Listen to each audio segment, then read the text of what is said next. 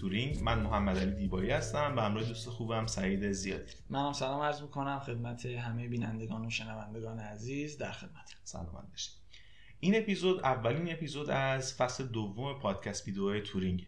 اگه فصل اولمون رو ندیدین ما توی فصل اول در مورد رشته علوم کامپیوتر این که اصلا چه رشته ای هست کاربرداش چیه چه دروسی توش تدریس میشه و تاریخش چیه صحبت کردیم. اپیزود یک تا سه رو می‌تونن ببینن. برای کلی معرفی کلی از این رشته و اپیزودهای چهارم به بعد رو ما اختصاص دادیم به تعریف دروس پایه این رشته. مثل مبانی علوم کامپیوتر، مبانی علوم ریاضی، مبانی احتمال و سایر دروسی که بچه ها معمولا توی چند ترم اول می‌خونن. اگه این ویدیو رو ندیدی می‌تونی از لینک توی قسمت سمت راست ویدیو هست یا توی قسمت description یا توضیحات هست. این ویدیوها رو ببینید و بشنوید و همچنین می‌تونید از podcatcher های مختلف پادکستمون رو سرچ کنید و از اونجا این رو بشنوید. تو فصل دوم قراره در مورد مفاهیم کاربردی تر این رشته در علوم مختلف و رشته های دیگه صحبت کنیم و اصلا ببینیم چه مفاهیم و زیرشاخه‌هایی در این رشته وجود داره.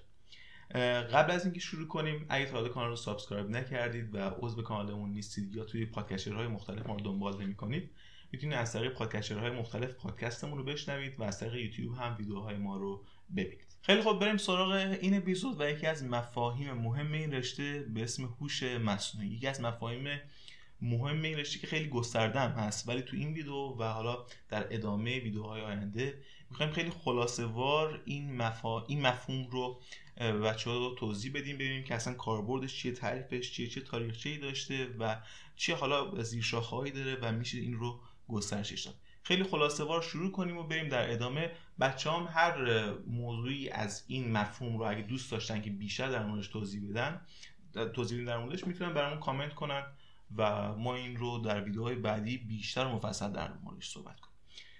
بریم با تعریف این مفهوم شروع کنیم ببینیم که اصلا هوش مصنوعی چی هستش. ببین محمد علی دقیقا درست گفتی. واقعا یکی از مهمترین مشهورترین و حتی جذابترین حوزه‌های علوم کامپیوتر و مهندسی کامپیوتر همین بحث هوش مصنوعیه.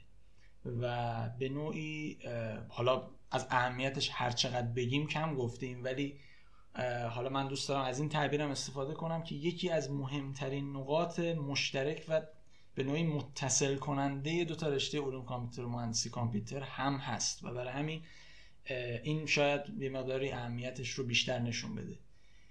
هوش مصنوعی به نوعی یک مفهوم و یک شاخه هم فرارشته ای داره و هم بین رشته ای حالا بین رشته ای وقتی میگیم یعنی اینکه فقط کاربردش توی خود بحث علوم و مهندسی کامپیوتر نیست. با رشته های مختلفی و به خصوص تو همین سالها ما حتی می‌بینیم که با رشته مثل هنر بله. رشته های اصلا علوم انسانی که شاید قبلا کسی فکرشو نمی‌کرد که یک رشته از مهندسی یا یه رشته یک شاخه از علوم کامپیوتر بتونه مثلا اینقدر گسترده بشه که با این رشته هم ارتباط برقرار بکنه. میونه کلامت اینم بگم چون گفتی هنر رو واقعا همین چند وقت اخیر بود که یک هوش مصنوعی رو توسعه دادن که شما به صورت املایی مینویس توضیح میدی. مثلا می‌نویسی یک هوای روشن یک خرس گنده رو هوا مثلا شناوره. و این توضیح رو می‌نویسی و هوش مصنوعی این رو به شکلی تصویر در میاره تصویری که انگار که عکس گرفته شده.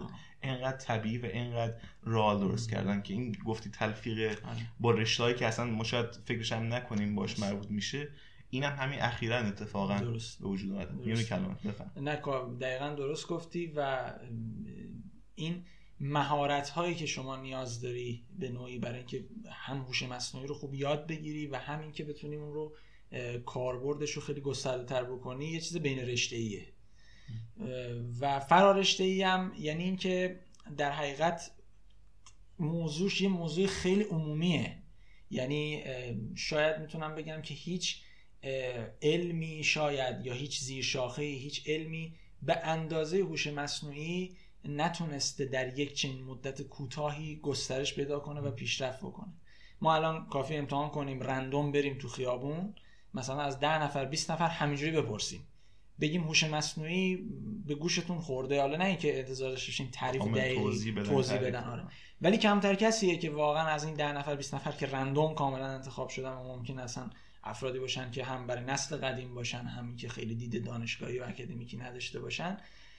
ولی کمتر کسی از اینها هست که بگه من اصلا با هوش مصنوعی هیچ آشنایی ندارم. یعنی نمی‌دونم هوش مصنوعی اصلا کلا چیه و حداقلش اینه که می‌دونن هوش مصنوعی مثلا برای کامپیوتره و بله. فلان و فلان. چون حالا میونی کلامت خیلی تو دنیای فیلم و سریال اصلا این حوزه هم بهش پرداخته شده. حالا فیلم های زیادی در موردش ساخته شده سریال های زیادی در موردش ساخته شده که یکی از مثلا جذاب ترین سریال هایی که شاید خیلی دیده باشنش هم وست هستش که اصلا بر پایه همین موضوع بنا شده و رفتن جلو. یا اصلا, اصلا یک فیلمی داریم به اسم ای آی که خیلی قدیمی هم هست. فکر کنم برای دهه 2000 باشه اون موقع باشه.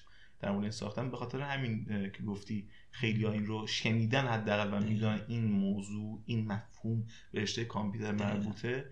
از این هم خیلی تاثیرگذار بوده و مردم به این خاطر می‌شناسن. حالا چرا این متمایزش کرده؟ به خاطر اینکه بله ممکنه رشته دیگه هم باشه. که در حقیقت مردم الان برید ازشون رندوم سوال کنید اطلاعات کوچیکی داشته باشن. ولی نکته اینجاست که اون علوم قطعا علومی بودن که عمرشون خیلی طولانیه. یعنی از سالهای قدیم فرض کن که این به وجود اومده و سالهای خیلی زیادی گذشته. در حالی که عمر اصلا خود علوم کامپیوتر که ما صحبت کردیم راجبش و عمر خود هوش مصنوعی هنوز به یه قرن نرسیده. و خب کاربردش هم که دیگه فراوان ما می‌بینیم و خب عملا می‌فهمیم که این همین موضوع چقدر کاربرد نشون میده. یعنی ما اصلا ورود هم نکنیم به بحث اینکه کاربرد داره نخوایم اثباتش کنیم. اصلا خود همین یک نشانه خیلی مهمی.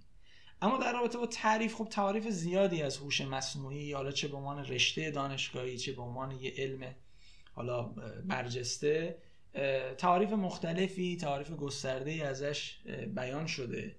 ولی تقریبا حالا اگه بخوایم مراجع رو و اون منابع رو رصد بکنیم و تعاریف رو در بیاریم تقریبا همه, همه این در حقیقت تعاریف رو دو تا رکن بنا شده یعنی مبتنی به دو تا مفهومن.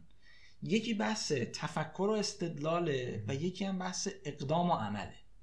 مثلا یک تعریفی حالا مراجع رو آدم بگرده یکی از تعریفی که برای هوش مصنوعی ارائه کردن اینه که هوش مصنوعی در حقیقت علم توانمند کردن ماشین حالا به صورت عمومی تر کامپیوتر علم توانمند کردن ماشین برای انجام کارهای انسانیه. حالا انسانی که میگیم منظورمون یک موجود هوشمند.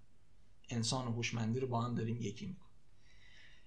خب اینجا چی شد؟ اینجا تعریف رو مبتنی کرده بر بحث اقدام. یعنی یه کاری رو انجام بده. حالا می‌تونه محاسبه باشه یا هر چیزی عملی که انجام میده. دقیقا. یه پردازشی یه چیزی ولی مشابه انسان کاری که داره انسان انجام میده. از اون سم ما تعریفی هم داریم که مبتنی به مفهوم استدلال و تفکرن یعنی علمی که مثلا بیاد بحث استدلال تفکر رو توسط ماشین ممکن کنه یا اصطلاحا این تعریف هم داریم که علمی که ماشین رو وادار به تفکر کنه وادار به استدلال کنه. خب این میشه استدلال و تفکر. و بقیه تعریف یعنی هر تعریف رسمی که ما در حقیقت بتونیم از هوش مصنوعی پیدا بکنیم به نوعی این دوتا مفهوم رو و این دوتا رو حالا یا توامن یا جداگانه به صورت مستقیم یا غیر مستقیم در خودشون داره حالا ما تمام این تعریف رو بذاریم کنار هم دیگه. بخوایم یک تعریف چکیده یک تعریف شسترفته و ترجمه هم ساده ازش داشته باشیم. می‌تونیم بگیم هوش مصنوعی در حقیقت علم مهندسی ساخت و طراحی ماشین هوشمند. یعنی این همه اون مباحث و به خصوص اون دوتا مفهومی که گفتم رو در بر می‌گیره. چرا؟ چون وقتی میگیم هوشمند ماشین هوشمند خب این ماشین هوشمند یعنی ماشینی که بتونه تصمیم گیری در حقیقت هوشمندانه انجام بده که خب این مبتنی بر استدلال و تفکره و همین که بتونه اقدام هوشمندانه ای رو انجام بده. و خب این ماشین هوشمند هر دوتا مفهوم رو در خودش داره. و حالا اینکه چجوری ساخته بشه چجوری طراحی بشه اون میشه همین علم هوش در حقیقت مصنوعی. حالا معمولا هم دو تا حوزه خیلی کلی می‌تونیم براش بگیم. این همین طراحی و ساخت ماشین هوشمند یکی بحث در در حقیقت طراحی سیستم های خبره هستش برای اون بحث تصمیم گیری و استدلال و این مسائل. از اون سمت هم بحث پیاده سازی یعنی یک بحث دیگه که مطرح میشه بحث پیاده سازی و در حقیقت نشاندن اون هوش انسان هست در حقیقت هوش مصنوعی که بتونه اون کارهای محاسباتی و اینها رو انجام بده و به نوعی اقدام بکنه. که حالا این بحث دوم خودش یه بحث پیچیده چون ما هنوز مغز انسان رو خیلی با ساختارش آشنا نشدیم ساختار خیلی پیچیده است. ولی خب بحث پیشرفت دیگه این سرعتی که داشته این پیشرفت سرعت بسیار بسیار زیادی بوده. و حالا بخوایم دوباره یه برگردیم رو بحث اهمیت. خب کاربردش رو من یعنی ارجاع میدم عزیزان رو به کاربرد. یعنی الان واقعا خیلی اتفاقا به خصوص برای نسل جوان خیلی سخته که اتفاقا کاربردش رو پیدا نکنی. اینقدر که گسترش پیدا کرده. و حالا من چون اطلاع دارم که خیلی تو بحث برنامه تو بحث بازی سازی در حقیقت خیلی حرفه‌ای هستی و خیلی حرفه‌ای دنبال می‌کنی.